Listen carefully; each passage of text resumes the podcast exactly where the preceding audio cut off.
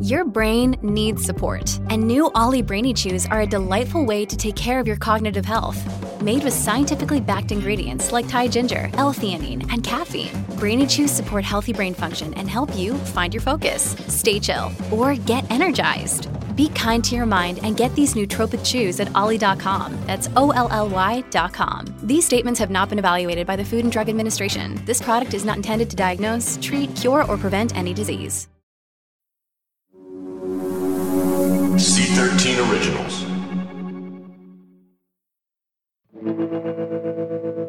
I'm Lili Anolik, and this is Once Upon a Time in the Valley, featuring Ashley West. So here we are, Lily, at the epilogue, the last stop, the end of the line. Is this podcast a line, though, or a circle? See, I think it's structured like a Mobius strip, a loop that twists itself inside out as it comes full circle which is why it's only fitting that we end where we began with Tracy's memoir. We don't mean underneath it all, we mean Tracy's other memoir. And listeners, this other memoir is a new one on us too. Ashley, we shouldn't call it Tracy's other memoir. What we're talking about is a proposal for Tracy's other memoir. You're right, I was being imprecise. A proposal for Tracy's other memoir. In any case, we didn't learn of its existence until last week. Yeah, as it turns out, underneath it all, published in 2003, is Tracy's second memoir. The first is called, or was supposed to be called, Out of the Blue The Traci Lord Story. The same title, as you might recall, as the TV movie of her life that NBC was going to make, but never did. We knew that Tracy was thinking of writing a memoir right after she exited the business, because here she is discussing it on a talk show in 1988. That's the reason I'm writing my book because I think that I have a whole lot of things to say that might help other people from doing making some of the mistake, same mistakes that I made. It's not out because I've been having problems getting a publishing deal. The thing is that we have to go with the right publisher, not just mm. any old publisher that'll publish it. Mm. And I want certain things with the publishing deal. And I think the book is really important because it'll give me a chance to say a lot of things that people don't understand or know about me and it'll give other people that maybe are young and naive and just curious they might read this and decide no i don't want to do that. That was really horrible. I mean at the same way it's kind of my claim to fame. It's really strange but if they only knew all the little pieces i had to pick back up they wouldn't do what i did. What we didn't know was that she'd actually tried to do something with the book we just assumed that it never got past the conceptual stage, or that she'd written a few pages and then shoved those pages in the back of a drawer. That isn't what happened, though. No, it isn't. And at the risk of sounding hyperbolic, I have to say that this book is, to me, the missing piece of the puzzle. I was obviously extremely keen when we got that never before heard Tracy interview from 1985, the one we played for you in episode 10, because it gave us porn era Tracy. It allowed us to hear what she sounded like, how she was thinking, what she was thinking, the plans she was making during her adult career. And of course, we already knew what established Hollywood era Tracy sounded like because of Underneath It All. Underneath It All is the official Traci Lord story. You can't see that I'm using air quotes when I say official Traci Lord story, listeners, but I am, meaning it represents the narrative and attitude that she settled on after long and careful consideration. It wasn't written in the heat of the moment, or anywhere near the heat of the moment but 15 or so years after the moment had passed and the heat had cooled. It's a shaped and polished product, one that has been checked and double checked by an editor and very likely a manager and PR representative as well. There is an air of premeditation about it. Out of the Blue, by way of contrast, is rougher, more jagged. Much more. Not surprising considering the Tracy who wrote it was only a year or two out of the industry. The experience was still fresh, her emotions still raw. Maybe you should explain how this proposal came into our possession. Okay, a listener of this podcast emailed me through my website. He told me that soon after Tracy left porn, she hooked up with a company called One Stop Posters, which specialized in what's known as trend merchandising. So, for example, a person gets hot for a moment, famous for a moment, and you promote this person by creating a bunch of novelty items that feature his or her image, and then sell these novelty items. According to our podcast listener, Tracy signed a contract with this company to do Traci Lord's posters, magnets, keychains, calendars, that kind of thing. Books, though, aren't novelty items. Not usually, no. but One Stop Posters did do a coffee table photo book with Tracy called Traci Lords on Paper. Perhaps the higher ups at the company thought a book connected to the NBC TV movie was a smart marketing idea. Or Tracy thought it was a smart marketing idea.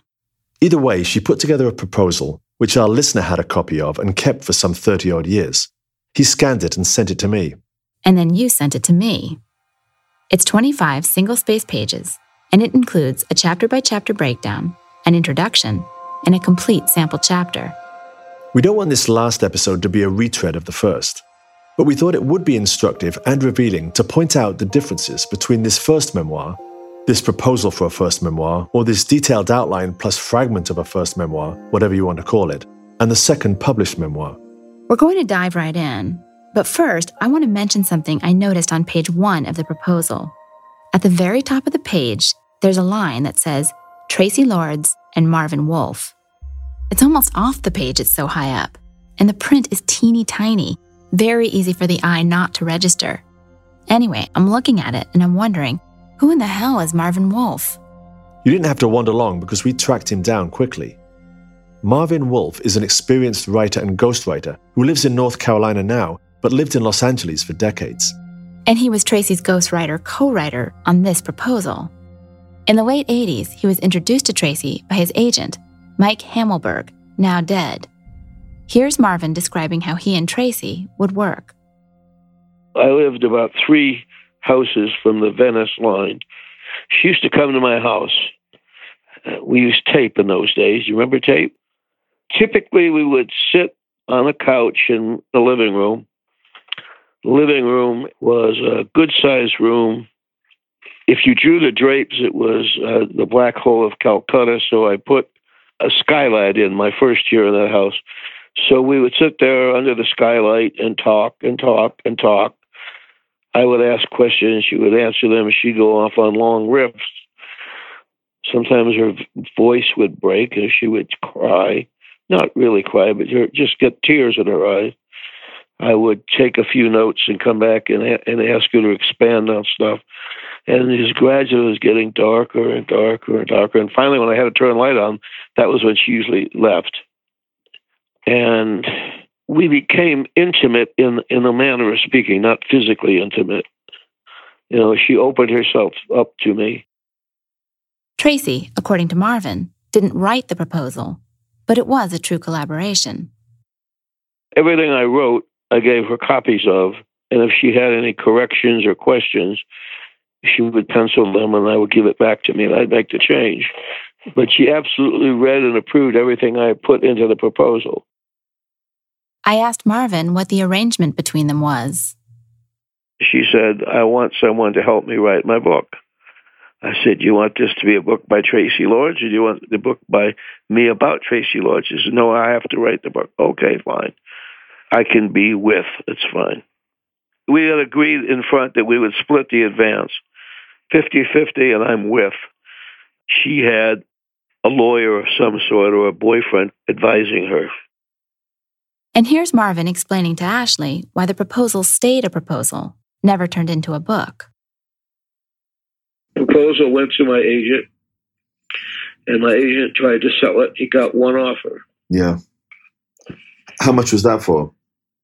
Twenty thousand. And what was her reaction to that? I want a hundred when the book came to, you know, she didn't get as much money as she was expecting, did she have a chat to you about wanting to end your cooperation and, and move on and do something else? No, she just stopped calling me. It was like, this is why we were working together, and now that that's not going to happen, uh, there's no reason to talk to me. I can understand how she felt.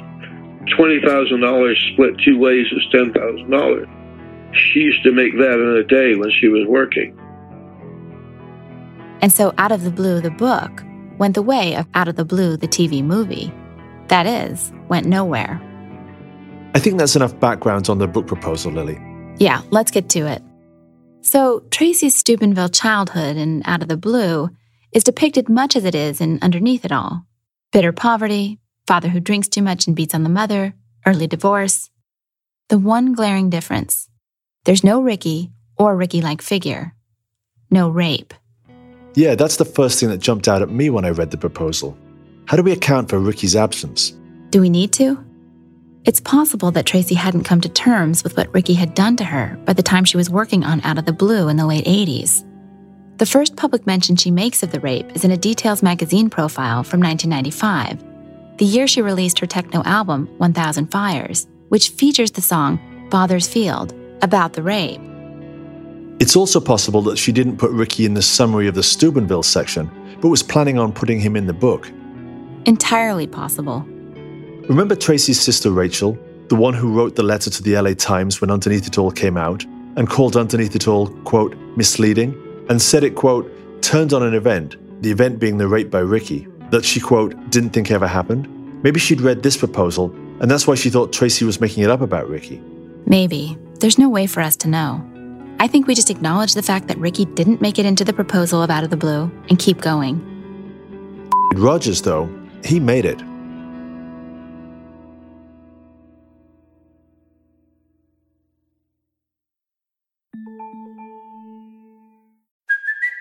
It's Kaley Cuoco for Priceline. Ready to go to your happy place for a happy price? Well, why didn't you say so? Just download the Priceline app right now and save up to 60% on hotels. So, whether it's Cousin Kevin's Kazoo concert in Kansas City, go Kevin, or Becky's Bachelorette Bash in Bermuda, you never have to miss a trip ever again. So, download the Priceline app today. Your savings are waiting. Go to your happy place for a happy price. Go to your happy price, Priceline. Hi, this is Amy Poehler here to tell you about a new improvised show from Paper Kite Podcasts, the team that brought you Say More with Dr. Sheila. Check out our new parody podcast, Women Talking About Murder. It's a show about women talking about murder. Every episode features special guests, twists, turns, and the mystery of a missing co host.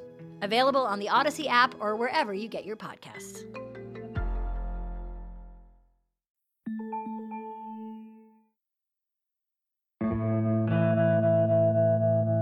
So, Rogers did make it into Out of the Blue, but he's called Larry Waters, yet another alias. Though, listeners, we're going to stick with Rogers in an effort to maintain our sanity and yours. Tracy introduces him in Chapter 3, entitled Mama's Boyfriend. As in Underneath It All, he begins dating Tracy's mom, Patricia, in Steubenville. When he moves to Redondo, Patricia and her girls follow. At first, says Tracy, he seems a warm and caring person but he changes in California. He begins both using and dealing coke. Patricia ends the relationship and forbids that's the word Tracy uses forbids her daughters from seeing him. Tracy, however, bucks her mother's authority and, quote, establishes a clandestine relationship, unquote, with Rogers, who, she says, gives her drugs. So Rogers in Out of the Blue is an ambiguous and powerful presence in Tracy's life, half benign, half malign, just as he is in Underneath It All. But in Out of the Blue, the malignity doesn't manifest itself sexually. At least it doesn't in Tracy's initial presentation of him. No. When Tracy introduces him as a character, she presents him as someone with whom she shares a dark and surreptitious bond. But the bond is based on drugs rather than sex. Sex will enter into it, and Tracy, in the proposal, does touch on that aspect of their relationship, but only in an oblique way, meaning Tracy doesn't name Rogers as her molester in Out of the Blue, as she does in Underneath It All. Before we go any further on this topic, we should say the same asterisk we applied to Ricky and the rape must also be applied to Rogers and the molestation. Tracy might not have mentioned the molestation in the proposal because she hadn't yet come to terms with it, or because it was something she preferred to disclose in the book proper. Absolutely. Here's what I was struck by Rogers is the primary villain in Underneath It All. He isn't in Out of the Blue. That honor goes to Tracy's father. Louis Kuzma is presented as physically violent and emotionally withholding. Moreover, Tracy blames him for the fact that as a teenager, she acts out sexually. She says that when she and her older sister Lorraine were back in Steubenville and entering puberty, he would try to scare them into chastity by getting threatening or getting religious. Tracy actually writes a letter to him in the proposal. Here's an excerpt from it. And in this episode, we're going to have someone who isn't Ashley read Tracy's words. Daddy, if you read this, I hope you do, know that although you have hurt me almost more than I could bear, now and always, I felt the need for your love. Had you been the father I needed when I was little, and when I was not so little, there never would have been anyone named Traci Lords. So, Daddy, while I will bear my shame, you must always share it. Tracy's outright saying that he's the one responsible for her porn career. Traci Lords wouldn't have existed had he been a better dad. Right. Okay, so now we get to high school, and Tracy's account all of a sudden gains in detail and momentum because this is where the proposal sample chapter is set. In this chapter, we're given a day in the life of Tracy in her sophomore year at Redondo Union High. The very day, in fact, that her classmates discover she's a Stroke magazine cover girl.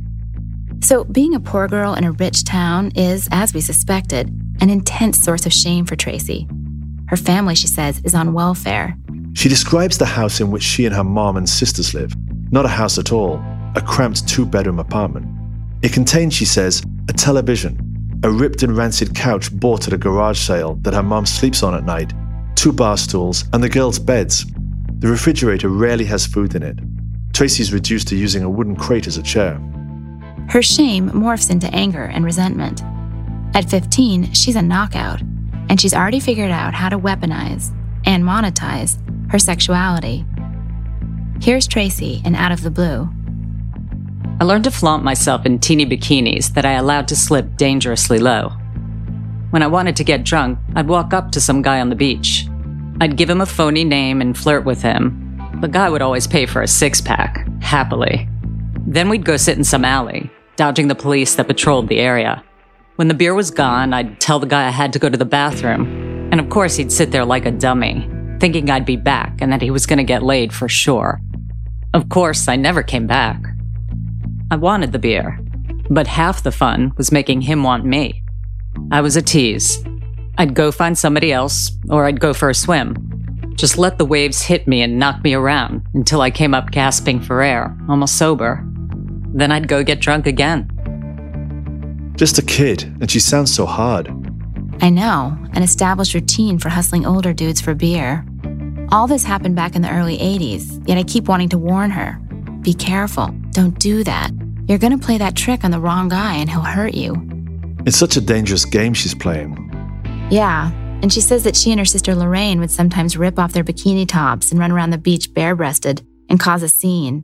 And the lifeguards would yell at them through megaphones, and the cops would come, and they'd run into the water where they'd slip back into their bikini tops, then play dumb when the cops caught up with them.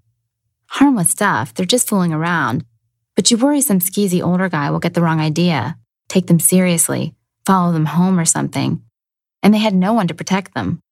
Adolescent Tracy in Out of the Blue doesn't sound like adolescent Tracy in Underneath It All. No, she sounds like adolescent Tracy as described by the Redondo Boys, by Mike Brashino, Rick Shaw. But it's not as if Out of the Blue Tracy is just wild.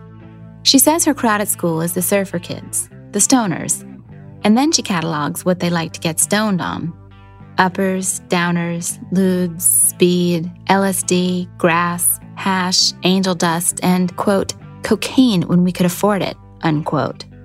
And cocaine when we could afford it. She likes drugs, she says, because they offer a welcome reprieve from reality, but also because rebels take drugs, and a rebel is what she considers herself to be. But she doesn't get loaded during school hours, and her teachers don't realize she's a stoner because she's quiet and gets good grades and dresses preppy.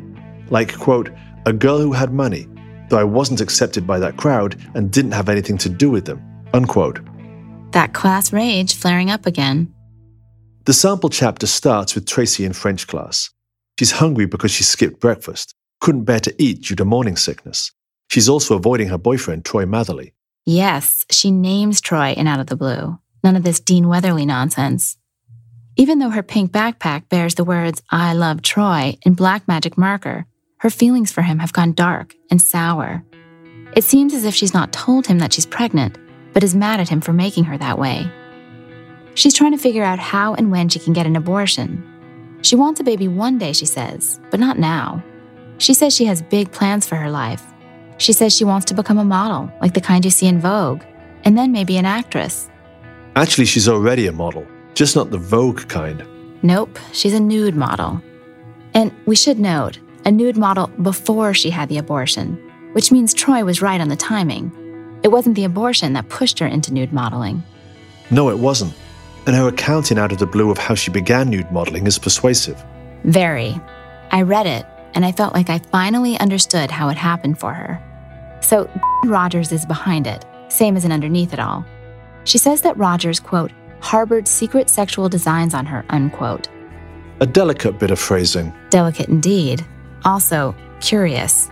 It requires interpretation. To me, it suggests that, physically at least, the line between them wasn't crossed, even if he wanted to cross it, even if she knew he wanted to cross it, even if he crossed a million other lines with her.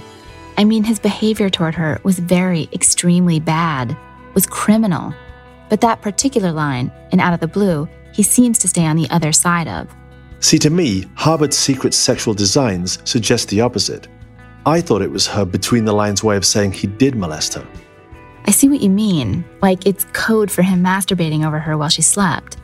Either way, and out of the blue, as in underneath it all, Rogers is Tracy's sexual predator. And nowhere is that predation more obvious than in the nude modeling section of the proposal. It's Rogers who encourages Tracy to nude model by convincing her it's a good way to make money. And it's Rogers who helps Tracy get the fake ID so she can nude model by acting as the conduit to Kristie Nussman. Here's Tracy and out of the blue on Rogers driving her to an early photo shoot. He reassured me that nobody would ever know I had posed nude. I remembered the photographer, Ron Vogel, telling me the pictures the magazine really wanted were the ones where I was mostly dressed, where all you could see were glimpses of my breast peeking out of a beautiful negligee. In my mind echoed Vogel's assurances that the trashy spread leg poses he coaxed me into would probably never be used, but that magazine editors liked to see them. Rogers and Vogel then joined forces against Tracy, assuring her that the photos won't be shown in the US, will be shown in Europe and Japan only. It's so easy to see how she gets snowed in that scene. I think she does trust Rogers. She says in Out of the Blue that he introduces her to people as his stepdaughter, and she lets him, and when she doesn't want to go home to her mother, she stays with him. He is like a father. Plus, her contempt for men in general comes back to bite her here. It causes her to underestimate Rogers. He's someone she thinks she's working, only it turns out he's working her. She thinks she's caging a ride off him, only she's being taken for one. And there you go. Voila, she's a nude model. For a while, Tracy successfully juggles her dual identities a bright 10th grader named Nora Kuzma during school hours, and a sultry, sleazy model named Kristie Nussman after school and on weekends. Lorraine is suspicious of all the money suddenly in Tracy's pockets, is dubious of Tracy's claims that she's earning it doing fashion work. So far, Lorraine has let it go, and Tracy hasn't yet been called out or caught. As in Underneath It All, it's in the Redondo Union High cafeteria that the two identities collide. Tracy notices a bunch of football players noticing her. Here she is in Out of the Blue. I felt their eyes on me, and behind them, I felt something like lust. I liked it. For the first time in weeks, I forgot about the fetus growing in me. My breasts, ordinarily large, were swollen from pregnancy and straining to escape from a too tight bra. I let my behind sway, maybe just a little more than normal. These were good looking guys, big, strapping athletes, and by the way they stared at me, I knew I was turning them on. Screw Troy, I thought. I love being the center of attention. And then one of the football players breaks free of the pack, saunters up to her. He's got a copy of Velvet magazine in his hand.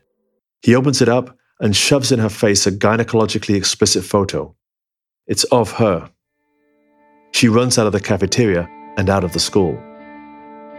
And underneath it all, after fleeing campus, Tracy hops a bus to Hollywood, finds Marilyn Monroe's handprint in front of Grauman's Chinese Theater, and spends the night wandering the streets with child sex workers, one of whom is an 11 year old boy with the nickname of Tricky. She and Tricky curl up together under the overpass of the 101, two orphans in the storm. In Out of the Blue, Tracy kills the afternoon and evening more prosaically. She hits the beach, bribes a man of Mexican extraction to buy her beer, gets wasted by a lifeguard tower, smokes weed with a bunch of kids, also of Mexican extraction, puts off going home, and then runs into an older guy she'd picked up at a bar a few weeks before named Tom. Tom, sometimes called Tommy, of course, the out of work Marine. So she was seeing Tom while she was still with Troy. It sounds like there was some overlap. The sample chapter ends, appropriately enough, with the entrance of Tom. He represents the next phase of Tracy's life. She'll drop out of school, move out of her mom's, and in with him. And he'll become the villain of the second half of the book. Basically, he picks up where her father left off. In fact, she specifically invokes Louis Kuzma, describing Tom as, quote, a kinky religious fanatic who in many ways reminds me of my own father, unquote. He hits her and takes her money. He gets her deeper into drugs and deeper into porn.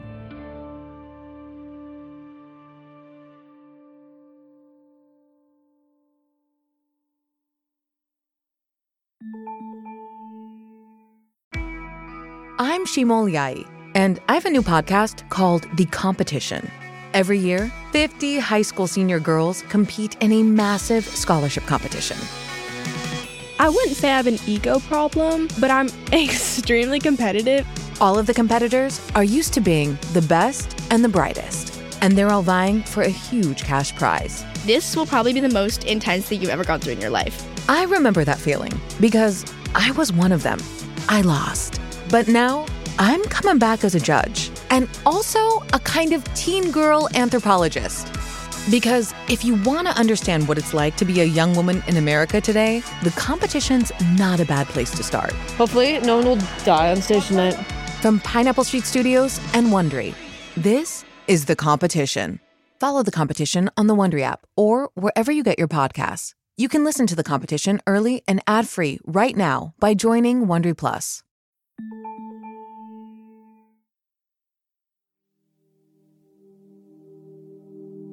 The rest of the chapters in Out of the Blue are in summary form. Tracy in the porn industry, Tracy out of the porn industry, Tracy getting her life together, Tracy reconciling with her mom, Tracy resolving to become a legitimate actress. In the final chapter, she's just won the lead in her first mainstream movie, Not of This Earth. There are, however, a few interesting tidbits along the way.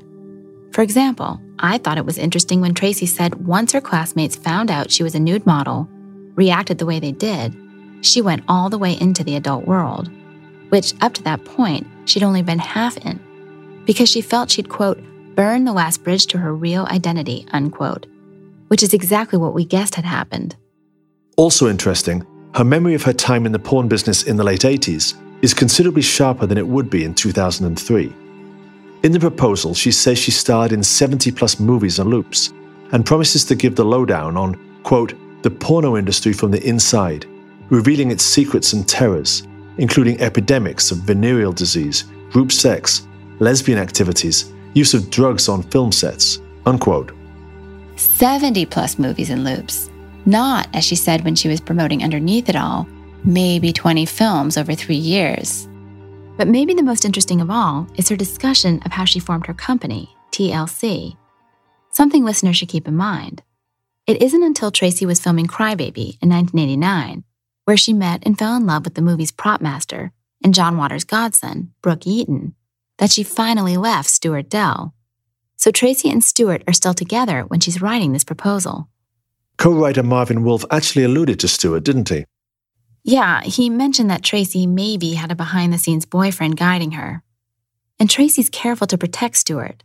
For one thing, she disguises his identity. In the proposal, she calls him Jules.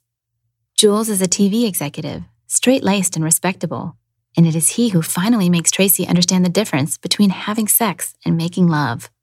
And of course, he hasn't an inkling of her true age and identity, is totally innocent. And totally uninvolved in TLC. Here's who is involved, though Cy Adler. Cy is the only partner Tracy actually names in Out of the Blue. She describes Cy as a producer and money man, and she portrays him as a crook. Also, as a rat, her rat.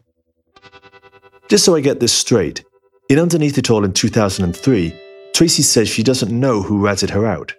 She was on Larry King that year promoting Underneath It All. You can hear their exchange on the subject. Why the FBI raid? Because after three years, they had, you know, I don't know if it started from um, the initial reports that my mother made of me as a runaway, or if they, how exactly they received the information that they did. I don't know that I'll ever know the answer to that. And in 2012, on The Rosie O'Donnell Show, she says it was Rogers who ratted her out. Here she is on Rosie. I think that, you know, he was given some sort of a deal or something. I think it was ultimately him that, you know, pulled the plug on it. And I think that it had a lot to do with drugs. He was selling drugs and doing this. Now, mind you, my mother and he split up, they'd been split up for years, but I had this relationship and this obsessiveness that a lot of people that are victims have with their victimizer. It's Yeah. just, yeah, that's what that was. And in the late 80s, in Out of the Blue, she says it was Cy Adler who ratted her out. Right, and her reasoning for why it was Cy is truly cockeyed. Here's how she says it went down. She got drunk and told a friend, unnamed, the truth about her age. This information made its way to Cy, but somehow this information got distorted while making its way to Cy. Distorted how? One year got subtracted from her real birth date. No explanation as to why or who or how. And so Cy ends up thinking she was born on May 7th, 1967, not May 7th, 1968. He therefore believes that the two Traci Lords movies he has a stake in, Traci Takes Tokyo and Beverly Hills Copulator, presumably, are the only legal Traci Lords movies. Though that makes no sense because if she turned 18 a whole year earlier, a whole bunch of movies she made, not just Cy's movies, would have been legal. What about the actual only legal Traci Lords movie? What about Traci, I Love You?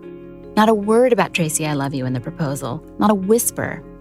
Anyway, Cy, according to Traci, then blows the whistle, thinking his two Traci Lords movies are going to become enormously valuable because all the other Traci Lords movies will have to be cleared from shelves, which, as I just said, makes zero sense. I'm quoting the proposal here. Quote, since Traci was only 17 when she made the two films Adler controls, they too are illegal to distribute or view. Adler, who leaked Traci's age to authorities, is hoisted by his own petard. Unquote. So Cy thought he was going to make himself rich with Traci Takes Tokyo and Beverly Hills Copulator, but instead he made Traci rich with Traci, I Love You. Just as Traci doesn't mention Traci, I love you, she doesn't mention getting rich. But yes, Okay, yeah, that is definitely cockeyed.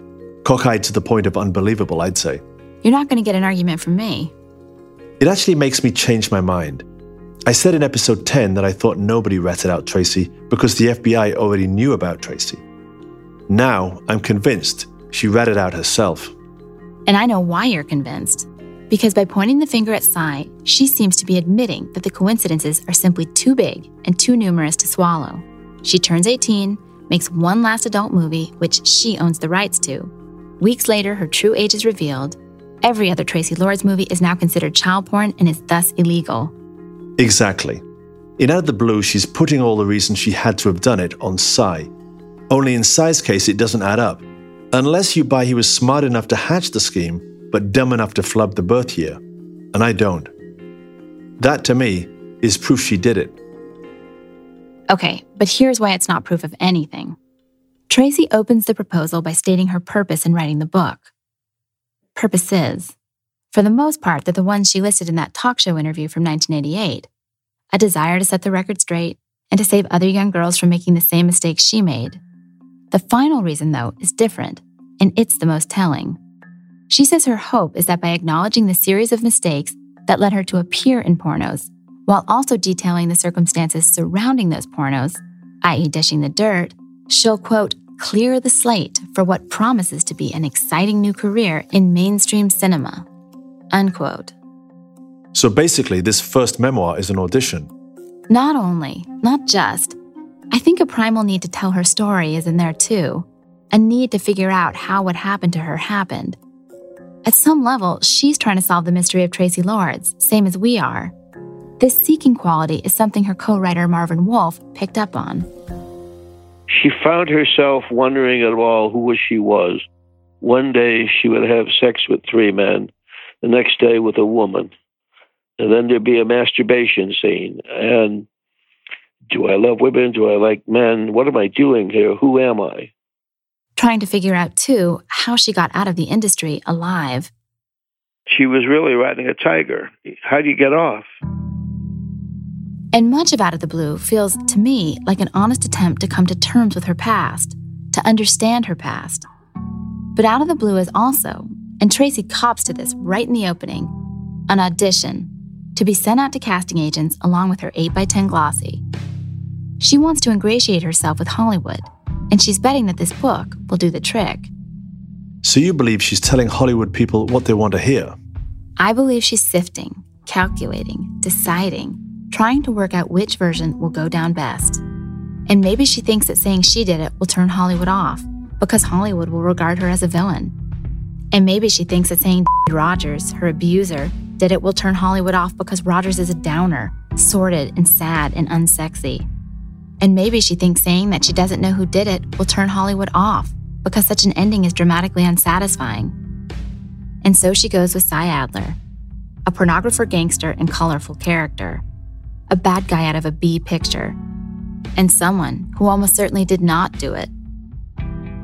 Just when you think you've got to the end of this story, You're right back at the beginning. I know, the Mobius strip thing. So, in your opinion, Lili, is it possible in Traci's case to get the truth? It depends on what you mean by the truth. If the truth to you is a definitive answer to the question who done it, that is, who ratted out Traci Lords, then no. Rigorously investigated and scrupulously reasoned inference is all we can offer on that score. But if you believe that the truth is both multiple and contradictory, which I do, and which I think you do too, then we've already got it. So, I guess it's just like we said at the end of last episode ambiguously ever after. The only true ending to a fairy tale for grown-ups. I'm Lili Anolik, And I'm Ashley West. and thank you for listening to Once Upon a Time in the Valley. The spoiled, bitchy brat. She was adorable. She was so much fun. Conniving, manipulative, incredibly beautiful. I always love her. Like we, she's a unique, special person, and I just wish the best for her. I hope that she's been able to get through all this. evil, nasty person. She always has been. There's very few people that I give enough space in my head that they bother me. And she's one that still is allowed a little bit of room up there, and I want to kick her out soon.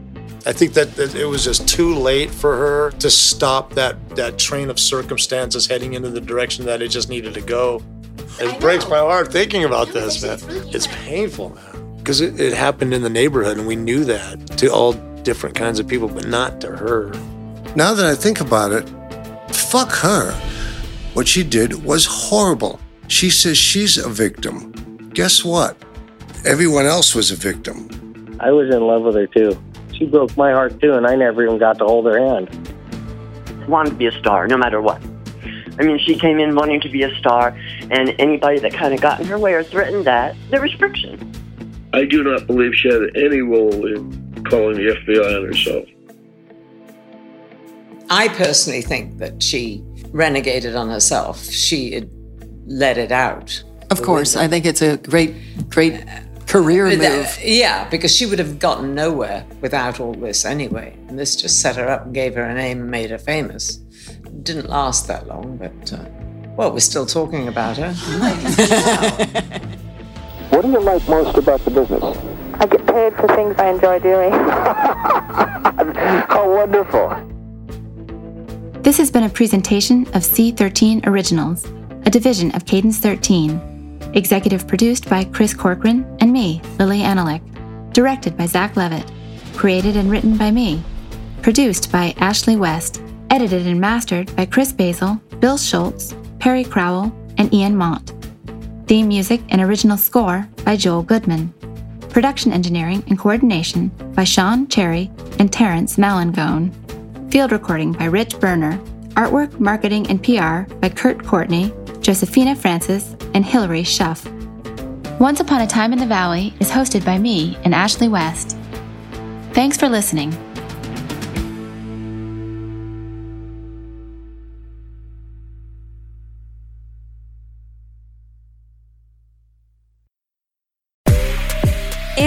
Sofia Franklyn, and if you don't already know, listen up. My mini series is live now, each and every Monday, and the only person missing is you. We're dating, we're dumping, we're learning, and we're tapping into all the feels that originally brought us together. Listen and follow Sofia with an F on the Audacy app or wherever you get your podcasts.